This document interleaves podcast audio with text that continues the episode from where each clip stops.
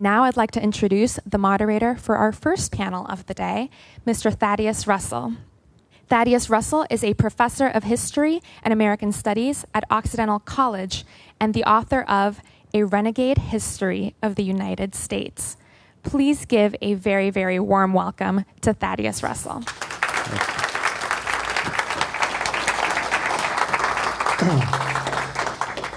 Thank you very much. Uh, this is the first of a series of public events that Occidental College in Zocalo will be putting on this academic year on the issue of water.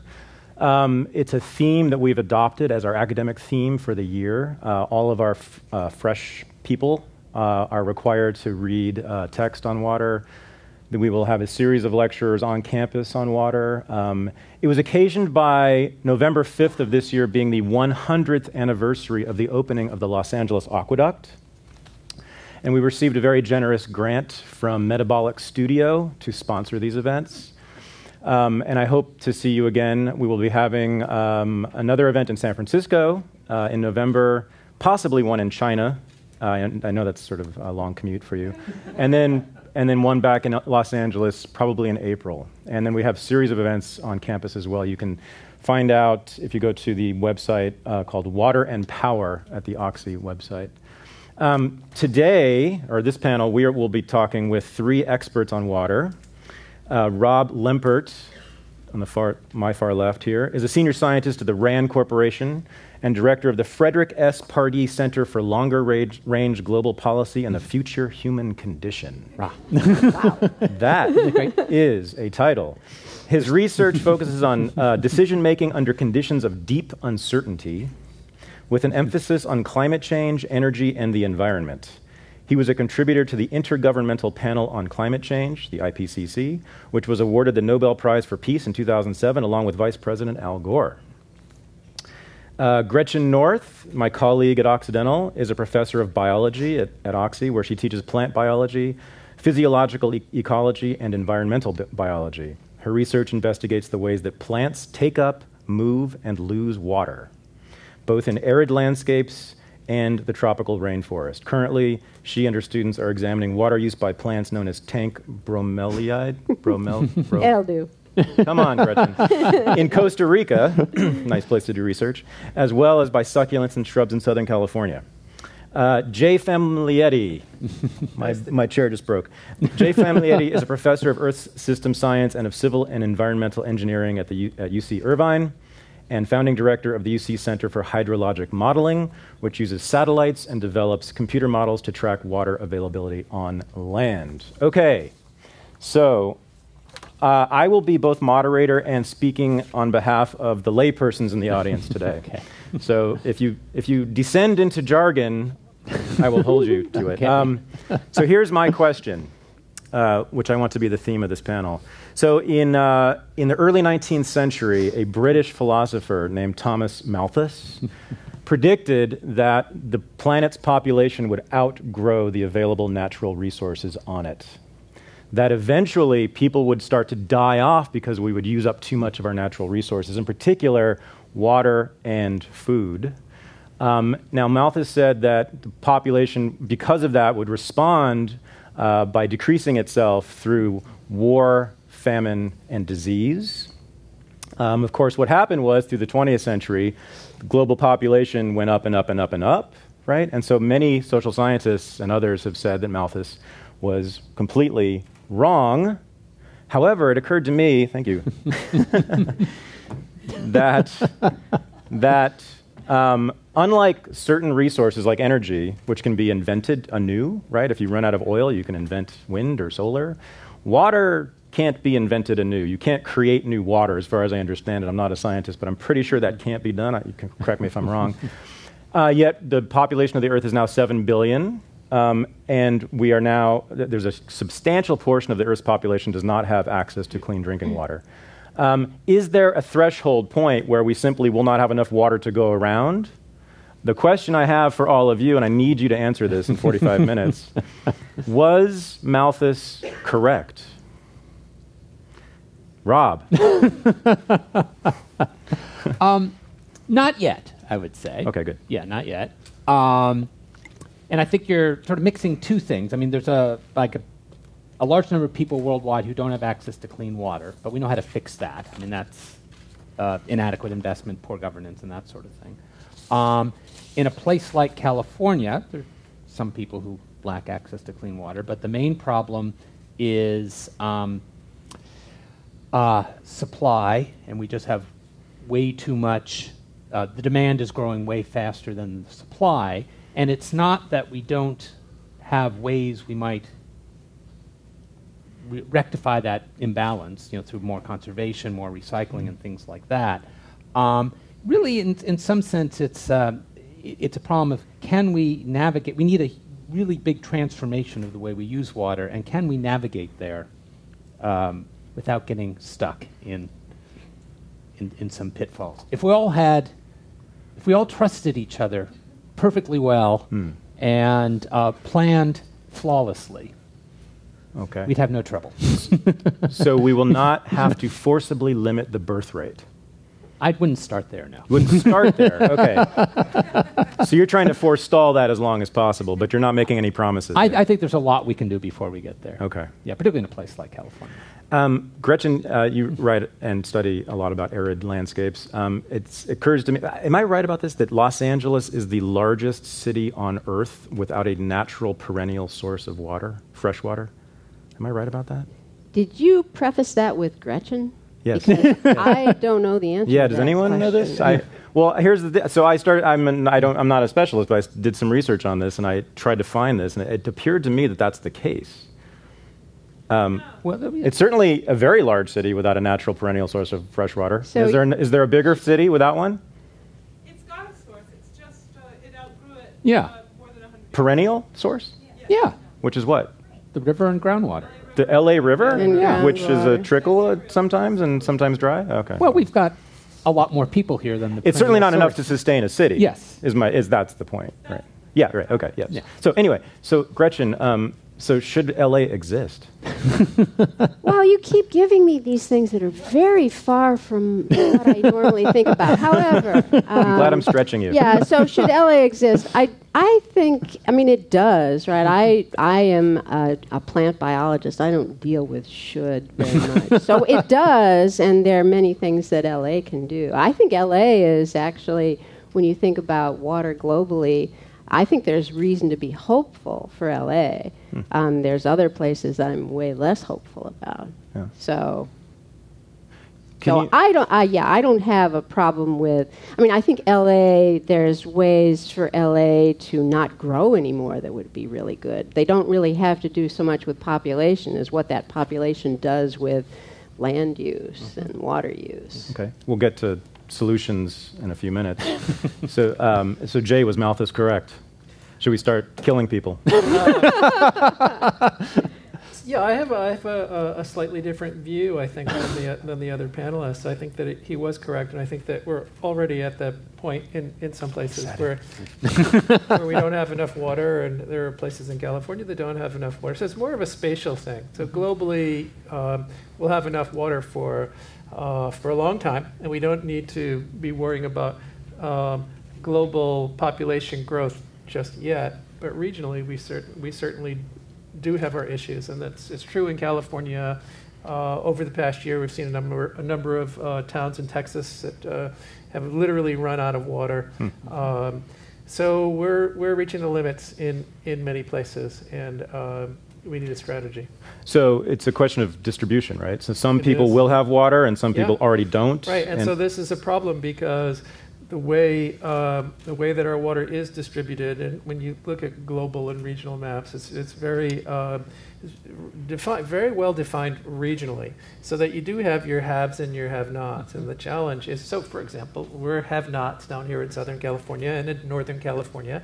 Uh, they're the, the haves, and we're lucky because we're in the same state and we can actually uh, coexist. But um, you know, do we do we expect that, that Canada will be um, will be sending you know building a big pipeline to send water to uh, to the United States? You know, probably not. So dealing with the ha- the haves and the have-nots, um, either directly by moving water or indirectly by policies or by virtual trade. That's going to be a big part of the future. Okay, so how is water distributed globally? Well, let's actually start with Los Angeles. So it rains. then what happens to it? Or, you know, think about from the consumer's point of view. So, Yeah. I mean, this is again for lay people. Yeah. You know, so we flush the toilet, the water goes. Give us the whole cycle. Go, it goes from the toilet to where to where, and how does it and how does it come back, and why is this a problem? Let me end with the toilet. But Okay, um, sure.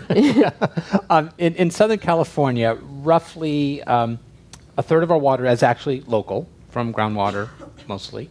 Um, and then a third of our water comes from the Colorado River, which is snow and rain, which falls in Colorado, comes down the river, goes to uh, uh, Hoover Dam, and is pumped over the desert here. And then about a third of the water comes from Northern California, from the San Joaquin, uh, San Francisco Bay Delta. And um, so we uh, spend a lot of there's this you know seven oh and then we have the LA aqueduct which which takes water down from the Owens Valley. So um, you know uh, uh, the large fraction of our water comes from outside the region, and we've got this you know seventh wonder of the world engineering systems which bring the water from where it rains from the from the have places to us down here with um, uh, a lot of concrete and a lot of energy to pump it over the mountains. And um, you know, then we tend to use it and put it in the uh, in the sewer systems. We clean it up, and out it goes into the ocean. Um, we don't do a good job of capturing the rain, which does fall on the city. You know, we get you know never doesn't rain in Southern California. It pours, and when that rain falls on the city, most of it picks up um, toxins from the road and goes out in the bay. Is it true we have no significant catchments in, in Southern California that um, to catch rainwater with? You know, we have lots of wonderful pilot programs and virtually everything you can think of. Um, But most- but most of the not- rainwater most of the goes rainwater straight to still the goes ocean. out to yeah goes out to sea. But, but there's a fundamental problem here, and that is that we live in a place that doesn't have a lot of rainfall. So it's not like we can really count on um, you know, rain harvesting or stormwater capture to be a big component of, of our water supply. Um, so we're just in a, in a place that um, your question was, should LA be here? Well, uh, not really. right? Not not at the size that we're Not not at at, the the size that we're at. And so to survive, we have to bring in water from these other sources. One of the uh, one of the major sources in Southern California is, of course, groundwater, and um, we are you know we're going through that at a pretty at a pretty rapid clip, not just in California but all over the world. This is water brought up from wells, Right. through wells. Yeah, it's water that's stored uh, underground. It was uh, uh, stored there originally uh, thousands and thousands of years ago. A lot of it after the last ice age, and we're you know we're going through it. in- So not, in it's not naturally replenished. Not That's the problem. Not not here. Not Okay. naturally replenished. so it And will not come back. Not, not Well, I coming mean, it could be. Okay. You could. We could do a lot more with replenishing groundwater. Oh, Um, the San Fernando Valley, where I'm from, they could, if they cleaned up some Mm-hmm. of the groundwater that's already there, so that you could actually use it as a storage. So Right. it, ca- it can be Right. It stored. can be. But but this is but that's so there's a difference. I So I was talking about natural uh, replenishment through rainfall Oh, and through okay. snowmelt. Yeah. So that's that's not that's not going to happen here. But yeah, I mean recycling and and storing water. Uh, so we do a lot of recycling in, in Orange County in the groundwater replenishment system. So it's a world class uh, toilet to tap uh, facility. And we drink it, and, and can you break that process it. down? what exactly? From There's, there's toilet? steps, Okay, well- Yeah. several Yeah, steps. yeah. So Gretchen, what are the Start what, the yeah? Okay. So No, what are go the ahead. what are the steps? No, I mean, I, well, Uh, there's there's filters. Luckily, Okay. filters with various pore sizes, and that's and several of them, right? At least three. Right, right. So Four. it's a, it's a so it's really a three-step. Uh, at least in the Orange County facil- uh, facility, it's a three-step process. There's microfiltration, uh, which gets all the big stuff out, and then there's reverse osmosis, which is like desal, which gets the smaller stuff out, and then there's UV radiation, which zaps the rest of the stuff. Uh, so then it's cleaner than any water uh, known to man. And in fact, when you when you drink it, it tastes tastes terrible. So they have to actually put minerals back into it to make it taste good, and then we put it back in the aquifer. So there's a little bit more natural purification, and it gets mixed in with it. Sounds Aquifer. expensive. It is Yes. expensive, but I mean, you know, what are the alternatives? And it is not as uh, expensive as desal. Yeah. Okay. Desalination. So I've had an expert tell me that that is the future for Los Angeles. Taking water from the Pacific Ocean, taking the salt out of it, and distributing it for us for agriculture, for drinking, for showers, for all of it. What is the uh, what are the prospects for that? Is this a reasonable solution? What would that take? Money and energy. I mean, Yeah. it yeah, it's it's it- it's it's the most expensive on the list of options, and so maybe we get there someday. Um, but it's not what you would do 1st Um, the recycling water, a lot more efficiency, uh, rainwater capture. You know, using the um, the groundwater a lot better. Um, those are all a lot less expensive than desal. Um, you know, desal is uh, you know, maybe the one most subject to technology revolutions, um, except for you know the information revolution, which may help us do a lot better in conservation. But you know, in terms of porous membranes and things like that, you know, so maybe you know in 5, 15, 20 years, you know, desal is is much better than it is today. But right now, it's uses a lot of energy and a lot of money. Isn't the city of Dubai? Uh, doesn't it use most of its water comes from Yes. desalination? right? Yeah. And Right, in uh, many places in the uh, Arabian Peninsula, all over Saudi Arabia, um, of course, they don't lack for energy.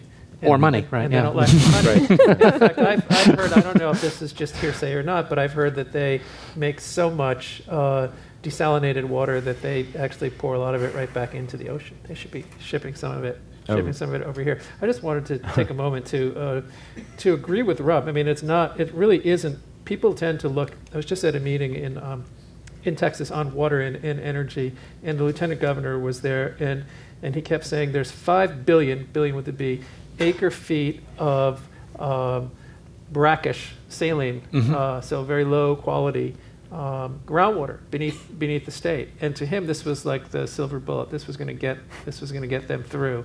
Um, and you know, it's no different, if not worse, than uh, than than desal. That water, whether we're talking about desal or whether we're talking about brackish saline groundwater, uh, it's very expensive to, to clean that up, and it takes a lot of energy. So the first step really has to be, like Rob said, the conservation and efficiency, because we could do so much more uh, with so much less. And then then these other things that are more expensive, Mhm. like recycling and like and like desal. Um, back to this redistribution Mm-hmm. question, which I find very interesting, because uh, Jay, you, have, you produced a map, right, Yes. showing the distribution of Right. water globally, which was Right. uh, news to me. So, Right. um, so where has water been moved in large, in large scale, sort of in terms of populations? Uh, so uh, it's it's moving to where we don't live, um, which is which is part of the problem. Uh, so the what we see from from satellites is very much mimicking what's being predicted by by the IPCC climate models, which and we hear a lot of this in the news, and recently it was just in the news when the IPCC report just came out that the the dry areas of the world are getting drier and the wet areas of the world are getting wetter, and so geographically those dry areas are all the mid the mid latitudes. They're the places like here, uh, which are already This is just from climate change?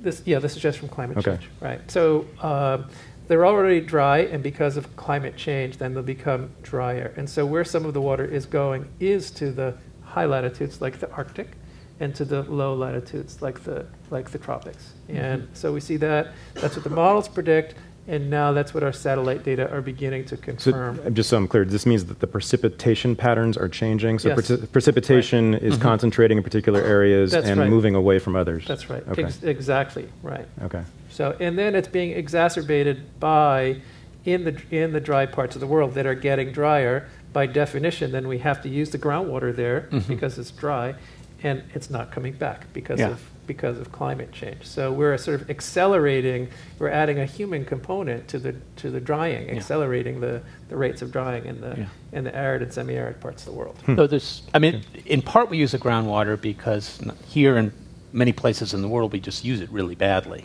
Um, in that it's not, you just drill a well and you pump, and it's not regulated. And so essentially, as places start undergoing water stress, people go after this resource which is completely, you know, unregulated and un- unmanaged, and we don't start managing until it gets to a crisis where the, the you know the water level's so da- so far down that people can't drill down any farther, and so you know again it's it's it's it's it's it's the, the human part of the system is really important, and in part we have we're pumping you know we're we're so stressed on groundwater because we don't we don't price it we don't manage it like a scarce resource until it is at a crisis level. So Malthus is at least partly correct, right? um, in that in that he predicted that stress on natural resources would cause catastrophes for human beings, Mm-hmm. right? So can you talk about some of the catastrophes that are going on? Gretchen, I know you do work on fire, uh, and which is certainly you know. I avoid fire. important. Okay, good. Um, but You- you study it, you- well, I, I have studied it because I've worked in the chaparral, which, as you know, is sort of the plant community in the hillsides around LA and Mediterranean climates worldwide, and um, it's pretty interesting to see just to think about all of the impacts of lack of water. And one of the things that I don't know people think about enough is. Uh, the fact that lack of water in the southwest actually leads to an increase in severity of fire. So the rim fire, for instance, the one up around Yosemite just um, a few weeks ago, that would not have been so bad, nearly so bad, um, had the forest had uh, sort of a normal moisture content. Um, and it's not just moisture content, so if the wood has a low moisture content, the tree is much more likely to be um, infested with bark beetle, and so you have large stands of dead trees even before the fire comes in, and then the fire just whoosh, it's tinder. So I think that, um, but again, though, it's not you. do- You don't just throw up your hands. That that should affect the way we plan new subdivisions and things like that. So, what there is- are ways to deal What with the, it, what's but it's the- avoiding. What was the cause of the dryness Well, of the, the forest cause- in Yosemite? Um, it's just been really dry. It's been really dry for the past. I mean, we had 2007 was a wet year, including up there, Okay. but low snowpack or no snowpack. Okay. Um, so the trees are drought stressed, and once they get drought stressed, then the bark beetle comes in. And can kill the tree in a year or two, and then you have standing dead timber, which just goes like that. And what are the implications? You, you talked about subdivisions. Well, the implications are we people? were really fortunate that the rim fire there were no deaths, but um, there were deaths in San Diego, and in San Diego it's um, and we see the same pattern here and in Orange County. It's just people building lovely homes right up against vegetation that is quite flammable. And then you suppress the fire year after year because you have homes near it, and then and because we haven't been managing the, the lands properly, and then when you do get a fire, it's an inferno because there's so much because it hasn't burned for 50 or 100 years. In a- In, in a in in a ecosystem which is supposed to burn frequently. Right. Okay, that's bad. Right. So don't don't build in a fire zone Don't Yeah. build in a fire zone That's during a drought. Yeah. Yeah. um, there are other. Uh, one might say even more dire catastrophes globally, right? Uh, outside the United States, where people are really, really have either no or very limited access to fresh water, right? Yeah. Where it's a, a question of walking a long way to a river, and the water in that river isn't clean anyway, right? I mean, so Yeah. how many people are we talking about? What? How large are these regions where it's this grave a problem? So there's uh, about 2 billion people uh, around the world lack access to a reliable Two out of seven billion, Yeah. right? Total. Yeah.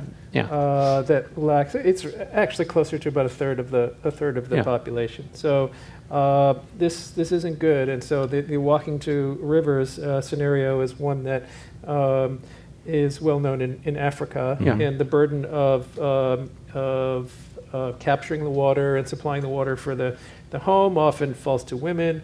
Uh, if it falls to men, if they have to walk vast distances, and that means that they're not out contributing, right, getting a job, and and so it's a it's a huge. I mean, it's a huge problem. Um, one of the things. So you, uh, I think you mentioned that that that um, sometimes we we sort of ignore the connection between things like water and fire, um, which um, is silly, but it's true. Yeah. Um, and we also ignore the connection to water and food, to water Mhm. and energy, and, and then, of course, the economic uh, implications uh, of all that. So, in these places uh, that don't have access, so these two billion, these two billion people that are scattered all over the world, um, it goes well beyond um, not, you know, just not having water. Mhm. It's affecting their livelihoods, Mhm. right? Uh, it's affecting their uh, ability. It's uh, to you know nutrition, the, the Mhm. ability to, to feed their families. So it's a um, a huge a huge problem with a with a massive ripple effect. Yeah, something just occurred to me. So, with when you have young women basically having to spend pretty much most of the day going Right. to water, mm-hmm. getting water, and bringing it back, and then maybe doing it once again in the evening. Those are young women who don't go to school. Mm-hmm. And if you're thinking about limitations on population growth, the single mm-hmm. best way to limit population growth is to educate young women. Right.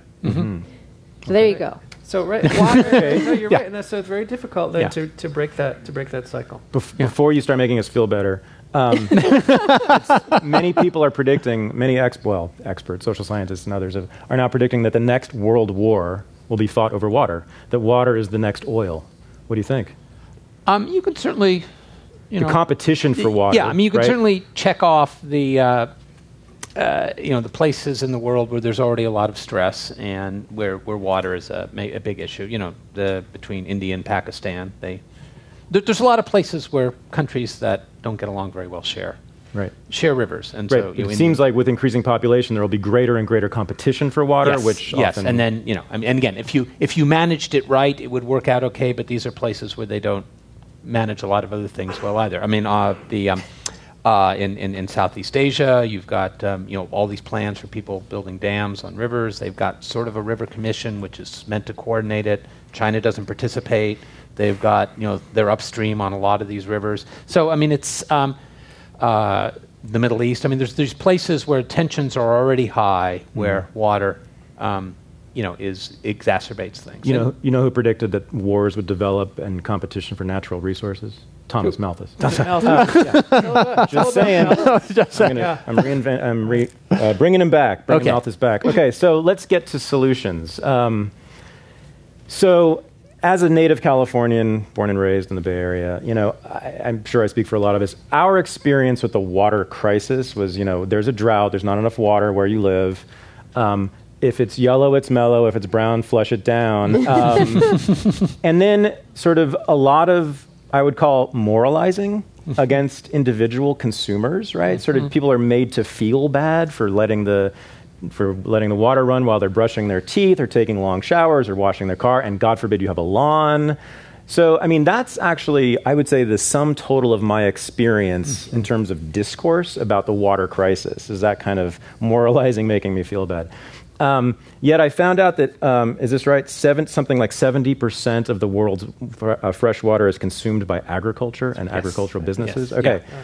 So, um, how about we uh, shift the attention from the individual consumer to larger institutions? Is that That's right. reasonable? It's, to- it's totally reasonable. Reasonable. I think when any, when, whether you're looking at your home, balancing your home budget, or whether you're, you're thinking about the water budget of uh, California or the or the nation, um, or your home, it's always good to think about the the biggest the biggest users, right? If you're worried about your budget, um, you're probably going to be thinking more uh, first about maybe the size of your mortgage that might be your biggest payment than say going to Starbucks and the, the two dollars that dollar seventy five whatever it is dollar ninety five that it varies uh, that you spend uh, on a cup of coffee uh, and so that's true for water in, in, in all over the world it's agriculture so it is somewhere between 70 and 90 percent of the water that gets used around the world is for agriculture so there are huge efficiencies that can be realized there so, I took a really long shower today. Is that okay? that sucks.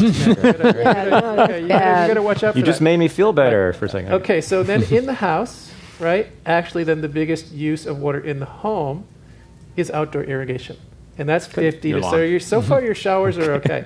After that, then it's like the toilet, and then it's the. So then it's particularly the if you shower. use your shower water to put out on the garden.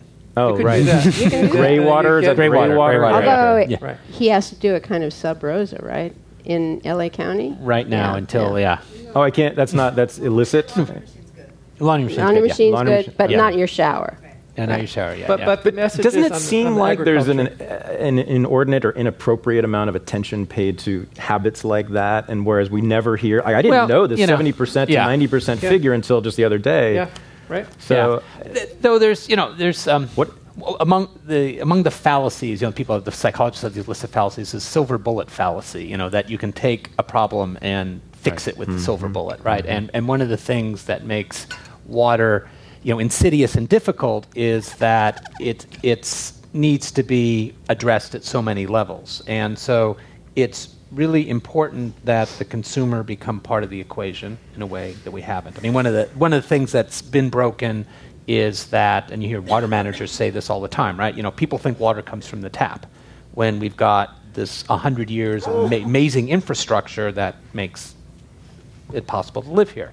And people just don't pay attention. We kind of left it to the engineers and the water agencies to do that. And now we've got to move in a, into a world where people do pay a lot more attention to their local water, the way they use water, and so forth. So, you know, the shower is sort of emblematic and gets people's attention, but people need to be part of the equation the way they haven't been. That said, and you know, even though local sources are so important, you know, it, in a, particularly in a drought-stricken place like California, where, where variability is so important. Some years it rains, some years it doesn't. Um, some, you know, it rains in certain seasons, not others. This whole idea of what they call integrated water management. There's a buzzword, but it basically means thinking of it as a system. So, as important as it is for people to pay attention to their own water, you got to think about it on a statewide level and how water is moved efficiently and where we invest and is it better to invest in a dam here or groundwater management here? And that all needs to be adjudicated on you know and we need the you know we need to do that properly both through markets and through governments. So it, it really needs to be done at different levels and people got to pay attention to what they do locally but they have to understand they're part of a system. And so we got to do you know sort of all these things at once. But it sounds like massive, large scale um, reproduction, re, you know, reconstruction, uh, restructuring is what I'm talking, uh, what I'm getting to. Yeah, restructuring on a massive scale, So you right? mean like So- re- rebuilding infrastructure? Yeah, I mean, we're Well, talking I about mean, there's uh, there's there's new- definitely some of that that, Yeah. that will be required because of this redistribution of where the water is, how it's going to be, how it's going to occur in California. So less snow melt, less snow, right, Okay. and less snow melt. All of our reservoirs Yeah. are built to capture snow melt, but that won't be the case in 50 years from now. So perhaps the reservoir Yeah. should be Okay, but, so- but also, but you know, we all see the potholes in the road, um, but you know, so we haven't been maintaining our roads the way we should. But the infrastructure that brings the water here is basically got potholes just like the road. So you know, even if even if the climate wasn't changing, um, we would still have to put an awful lot of money in the infrastructure that we have just to maintain it and bring it up up to standard. Okay, so I'm going to make all three of you God. Restructure the economy. First Really, we'd- what would you first do? we'd have a government. Uh, I would that have a government. Worked. Yes. Gretchen, Gretchen, Government. That's okay, important, Gretchen, yeah. you, you first. Okay, so, so the shutdown. We end the shutdown, and then Yeah. and then what would you do? Well, I actually I think we can deal with the 30% that isn't agriculture, for instance, in a much more intelligent way. Like I, I really do think that um, education works, and I think that lawns can go away in many places, or at least be totally redesigned. In Las Vegas has shown that, I think. Um, you basically, it, but it does as we, um, you do sort of have to come to a crunch. I bet a crunch could be an earthquake, say, where we get an interruption in our water supply or something, something to focus people's mind. Um, so that they don't think, well, I, you know, I, yeah, we need water, but I don't think it means that we need to pay more for water. The, I guess you saw the Yeah. LA Times Yeah. poll um, where everybody sort of agrees that we do need to support the infrastructure for water, except except we don't need to pay for it. Yeah. So, You know. right. Um, so what I so I would I would actually have a big push toward Yeah. um, eliminating lawns. I really Yeah. would. But wh- what we need is a good crisis. Yeah, well, Yeah. you know, if, if, if, if one could play God, what you would like would people to envision the crisis before it happens. Yeah. We, we, we we do a bunch of workshops with water managers, and one of the great lines to come out of it is, is we were doing a stress test for a water agency out uh, a little bit to the east of here, and you know, we got to a point where you know it was, it was clear that they had some stresses, but if they could raise the price of water and, and sort of reprice things, you know, they it would it would work out fine. And you know, and in the discussion, one of the, the elected officials says, "Yeah, and I know if we if if we price the water correctly, that things would work out much better here, but if we try to do that, we'll all get voted out of office, right? And so, what I want to know from you and all your fancy modeling is once my pe- once our, our the voters are panicked enough to let us rationalize the system, will we have enough time to do it? And that was her question, Yeah. right? And and that is in some sense the question. Can can people understand the crisis so that they pay attention and do the things that you know, if if if we all got together in a room and trusted each other and, you know, kind of had the information we need, we could kind of sketch out what the system should look like. Well, that sounds a lot like the talk about climate change. Yeah, right? oh, which exactly, Is, a yeah. lot of people are saying we have 50 years and the and the globe's going to be underwater unless we do something immediately. Unless, unless there's a radical restructuring of the global political economy, right? and yeah, and, and how do you get people to pay attention to it? well, first of all, is that correct? right? and then you know, but then even if it is correct, how could you possibly do that Right. in that short Yeah. amount of time? So, you're so you're God, so fix it. How would you do it? Oh, and other than making people uh, Yeah, Uh, you know, give us what do you do? specifics. Um, Policy you know, proposals. Yeah, I mean, I think you probably want, um, say, the you know place like L.A. that we would, um, uh, you know, go from our current reliance, you know, make make uh, double, triple our, our reliance on local sources, so that you know we are much much less reliant on the water that comes in through conservation, recycling, uh, capture, that sort of thing. Um, we need to. Um, Can you can you be more specific about that? What does that mean? What would it mean in terms of investment and policy and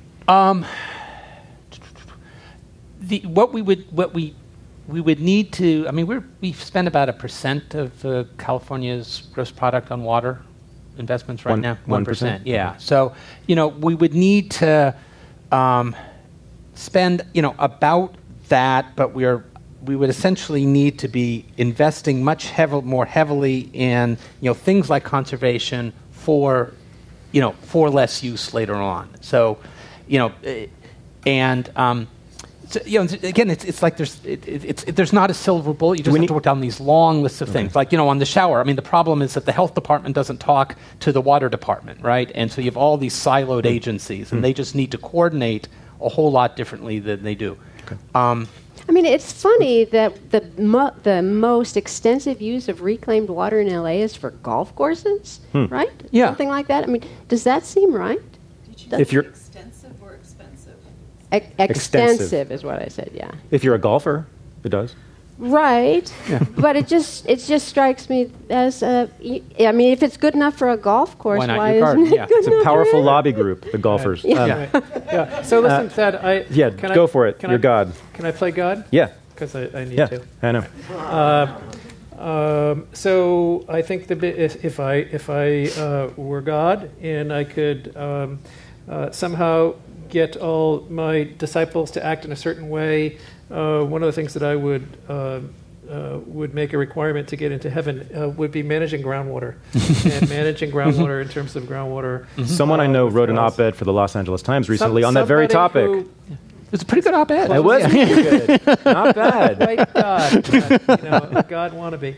Um, anyway, so that is, um I think that's that's a big part of the key to our, Well, our water. f- uh, water Lay out the argument in the op-ed. Uh, so uh, I, you know, we we're having a discussion in the in the green room before about things that get written and things that you forget that you wrote. so I wrote this op-ed. Uh, and it was just last week, but I forgot. I didn't forget. No, no, no, no. Um, so in most in most parts of the world, groundwater withdrawals, groundwater use um, is not is not monitored. It's not managed. It's not monitored. It's true in California. It's true in most parts of the United States. And so the argument is that that's how we are. That's how we're filling the gap right now between supply and demand. Um, we're dipping into our water bank account, so to speak, without without really managing it, not managing the withdrawals, not really keeping track of the balance. So um, it's high time that we that we do that because uh, it is a really a strategic reserve and one that is one that is finite. Last question, uh, from me anyway, not from them. Um, they're vicious. Um, I'm the nice guy here. Uh, your solutions all sound to me pretty much like government solutions. Uh, are you calling for greater government intrusion into this sphere? Are you talking about more government agencies to monitor the groundwater? Are you talking about new government agencies or bigger government agencies to develop this new infrastructure we need? And what are the implications for democracy? Uh, so ours could be broken in the United States, as we as we've Yes. recently learned. But uh, yeah, I mean, there's really look. It's water is is everywhere, and we are not doing a good job managing it by smaller by smaller districts. So we probably do need to have a national water policy. So it's also centralizing government. yes. Okay, I'm just getting. And there yeah. are agencies. It's okay. and uh, but there are agencies like there are agencies that are already in place that Yeah. can do this. The U.S. Geological Survey, right? I mean, they are in charge of monitoring groundwater, and they're in charge Mm-hmm. of monitoring our stream flows. So the infrastructure, the monitoring infrastructure, is is already there. Okay, so- I think we need a vision, a national level Yeah. vision that could Yeah, I be mean, it's like implemented air. states. You Yeah, know, I mean- air, water, they're pretty fundamental and they're pretty Yeah. universal. Mm-hmm. So it She seems. said. Yeah, I mean, there's, I, I think there's a role for markets, there's a role for the private sector, to do a lot of investment here, um, but the government part needs to work as well. Yeah, 'cause you- and right. you know, and yeah, the the there's a need for you know alignment between the various agencies and levels of government. Um, you know, some countries like Australia have taken you know hundreds of water district, local water districts, and aggregated them to uh, to you know a smaller number of regional districts. Um, you know, being agnostic about whether or not we need to do that. Certainly, we have lots of water districts. It's, it's great to you know again manage locally, but each one of those they need to do a better job of managing across. Most investment in the state, you know, that you know one percent of the state economy is managed locally, which you know in some ways is good, but you know each of these each of these agencies is sort of tends to be myopic and focuses on just their own situation. The system needs to work uh, as part, and that you know. You know, the, the, the go- government certainly needs to, to steer whether it needs to row on all the investments. You know, there's a lot of places where it doesn't need to row, but it certainly needs to steer. Yeah, so I mean, the counter argument has been that the problem with water distribution um, is that it is mostly managed by monopolies, public utilities, government agencies, right? These are monopolies, right? Right, yeah. They don't compete against each other, so they can basically do whatever they want, or they have much less accountability, right? Um, as opposed to a business in a competitive market, right? They would have to be accountable to its consumers, or they would lose the consumers to another competitor. Uh, this so privatization of water distribution, I think, right, of utility services, right, has been proposed lately, and it's been adopted in some municipalities and some countries, even. Yeah. Right. With I don't know, I've read but, but, but mixed still, they're results, but- regulated monopolies. I mean, they're not. I mean, you know, it, it's Right. it's like electricity. I mean, you, Right. you know, we've got Not private pure power privatization. producers, but they're but they're regulated. not pure privatization, but a move in that direction. Yeah. So, what do you what do you think about that? So just to just to chime in, uh, there's a big difference between the distribution and the and the policy and the legal framework um, that that we were talking about before with respect to say managing the groundwater. So those are those are different those are different things. Um, and so the the uh, privatization of distribution that could work that could work great, and it Yeah. works great in some places, and whether it's unregulated or semi-regulated, it's uh, it can, it can work. But um, we have a bigger issue here, and that is that most of our water law and water policy uh, was enacted a long time ago, back Yeah. in the frontier days when we didn't really understand how the water cycle worked, and that surface water and groundwater were interconnected. And if you use more groundwater, that's going to draw down the rivers. And um, we didn't understand all that, and Yeah. we built up a huge, you know, all of our property rights and infrastructure around that. Um, so there are big challenges ahead now to to uh, and it's not I don't even know if we can um, um, you know rejigger our infrastructure so that it can embrace um, what we know today about how the water cycle works and what we're predicting about what's going to happen in the future. Okay, Gretchen, what do you think about the idea of privatizing water? Don't think it worked very well in the Central Valley. I mean, it seems to me that people just, if they can, they just de- dig deeper wells, and um, then they just drill until it's dry, and either move on, you know, enter another line of work. So it doesn't seem that it does encourage the kind of conservation that's necessary, the kind of monitoring, any any kind of. I, I don't see that it works, but I, I don't have a big experience with countries that are trying this. I don't know. I have a feeling there's some people in the audience who can probably answer this question. uh, so we'd love to take some questions. So I wanted to uh, ref- go back to the beginning of this. So Malthus had this idea that we had scarcity, and we needed to manage in times of scarcity. And his solution was people die, and if that's not good enough, then they kill each other. Okay, so absent that kind of approach, you know, we have to have an appreciation of how to manage in times of scarcity. And it seems that part of your conversation had to do with whether we have a crisis or whether we don't have a crisis. So landfills were a problem because we have scarcity of land, right? So recycling came in and people poo-pooed that because it was just hippies. And now we have recycling, and now we have waste streams that are being managed differently. Um, we had problems in the 70s with energy and now we still have limited infrastructure for energy, so we have flex your power, which is a way of doing that, mm-hmm. right? So we, we can collectively, whether it's public, private, what have you, start to deal with this differently. In uh, 2014, there's going to be an $11 billion bond mm-hmm. on water in the state. It's about 1% of the GDP of the yeah. state, or GSP, whatever, yeah, of the state. My question is do you think that should be passed by the collective population? And then secondarily, do you think it will? Thank you. I agree with your comments up to your question.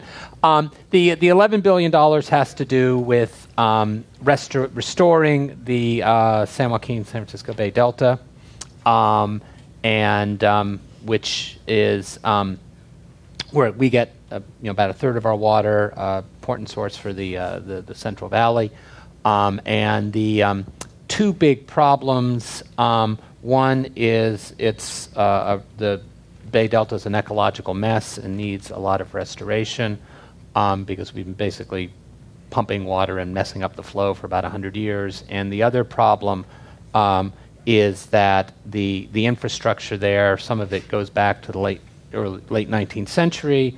Um, and uh, if there happens to be an earthquake there before we fix it, it basically wipes out much of the state's water supply. Um, and that part, I think, is, is crucial to the answering your question because in an ideal world, I would love to spend $11 billion on conservation and all these cheaper options and do that later when we have a better idea how fast and quickly we can reduce and then a better idea how to deal with the way that climate change is going to radically reshape um, you know, the state's water system. But if we don't do it really soon, we're just every year we don't do it, we're making the bet that we're not going to have the big earthquake in Northern California that takes out the system. Um, so, um, you know, I kind of wish we had done it a while ago, and because there'd be better ways to invest the money right now. But I think, given the risks of the whole thing just collapsing uh, in an earthquake, I think we kind of have to do it now, and um, you know, plan carefully and link it to all these other things we need to do. But ultimately, I think we need to do it because the system up there is just way too unstable. Uh, Secretary Laird of the Resources Agency was talking about the Bay Delta Conservation Plan and the Delta Fix recently, and responding to commentators that said, you know, more of that $11 billion should be put into uh, reliable local resources, groundwater management, levee repairs. Um, and his response was, actually, those areas are low hanging fruit. And when the competition is even more fierce in the future, that's when we should invest in local resources and local reliability. How do you all feel about that? And I, I missed what, what you said. So, so, so the secretary said that we should wait until. For the low hanging fruit, until the competition uh, is more fierce because it'll be easier See, I to gain water. You. I thought, wow, it sounds like a nice way to go. We should be doing so. I agree with what you with whoever said what you said first about the low hanging fruit and investing in levee repairs and local management. Um, I think is the way to go. The big infrastructure projects to me are as a very old school way of thinking. Texas, by the way, is thinking about is working on building 19 new surface water reservoirs to capture this like imaginary water. Um, so it's very old school. It's old school thinking. Uh, on the one hand, you know the governor wants to have water be part of his legacy, and that's fantastic, right? He's doing lots of things, big and small, and and and that's and that's wonderful. But uh, in terms of the big infrastructure projects, my hesitation on those projects is that the science isn't there and that the decisions are being made politically rather than based on science and impact. And so that's, that's why I go with the low hanging fruits now. And also, just, I mean, what both of these people have said. Um, yeah, that's not a way to get a lot of voters to buy in. So I can't imagine with this kind of. Um, Oh, yeah, so, did. well, it's, it's, it's good as long as we don't have anything better, and there are basically. You know, it doesn't seem like there can be a campaign that people will support in 2014, and not based on this. Michael Feinstein, Santa Monica. Quick two parter. First part since we all seem to agree on conservation and efficiency, given the phenomenally intergeneration, intergenerationally irresponsible use of water for animal centered diets, why in the world is it not part of the discussion at all? Is it just lifestyle selfishness that we don't talk about that? And then, number two, when I was mayor of Santa Monica, I represented the city in South Africa at the World Summit on Sustainable Development in 2002, where I watched the Bush administration say that the only way it would give infrastructure support for water to African countries as if they would agree to privatize. Is that still the policy of the Obama administration? Thank you. I just want to respond to your your first part about the, the animal centered diet stuff, and I you know I I love meat. Um, But I think you hit it. I think that you're right. I mean, people don't understand, right? We don't really fully understand the water footprint and how much, right, how much it takes to produce beef, for example. Um, but the bigger part is the lifestyle change, and and that is something that we will be challenged as a you know as a state, as a nation, as a resources, uh, unless we want to uh, you know kill each other. Um, as resource availability becomes tighter, right? There's conservation, there's efficiency. Well, you know, that means lifestyle changes. And so there's a huge part of it that's really sort of public awareness and education and and it's going to be a challenge because it will involve lifestyle changes. And privatization was the second question. Yeah, right? I- which which was my last question. So yeah, Yeah, um, I don't know. We've, we've made a big pledge uh, to um, African water and energy infrastructure. Obama did that when he was in South Africa a couple of months ago, and I don't know what's conditioned. Someone should Google it and see uh, Yeah. whether whether that's a condition on it or not. uh, Michael Feynman. At the beginning of the uh, discussion, uh, it was mentioned that 70% of the uh, water resources are going to agriculture. And we didn't hear anything more about that. And it seems to me that there's a lot to be uh, considered in that area, particularly since a lot of the things grown, uh, we talked about uh, feed for animals, uh, for the non meat eaters. But there's also things like cotton, which is subsidized here and is uh, grown much cheaper around the world. Sugar, which is a killer, gets tremendous uh, subsidies. Okay. So you got two, two parts in the agriculture thing. One is uh, subsidies. The other thing is the free water usage that the uh, farmers have, and consequently, no incentive for them to really economize on those things. So uh, I don't know if we have any more time, but I'd like to hear your opinions on the whole agri- agriculture 70% facet of this thing. Um, yeah, Yeah. more, more is going on than actually your question suggests. Right, I mean, so the, the, the there's- prices are higher, people are growing less cotton in the Central Valley. But, I mean, just going back to the, the Malthus question at the beginning, uh, 70% of water is used for agriculture. But if you think of the place where we, you know, may get one of the biggest stressors globally, it's going to be food and food security.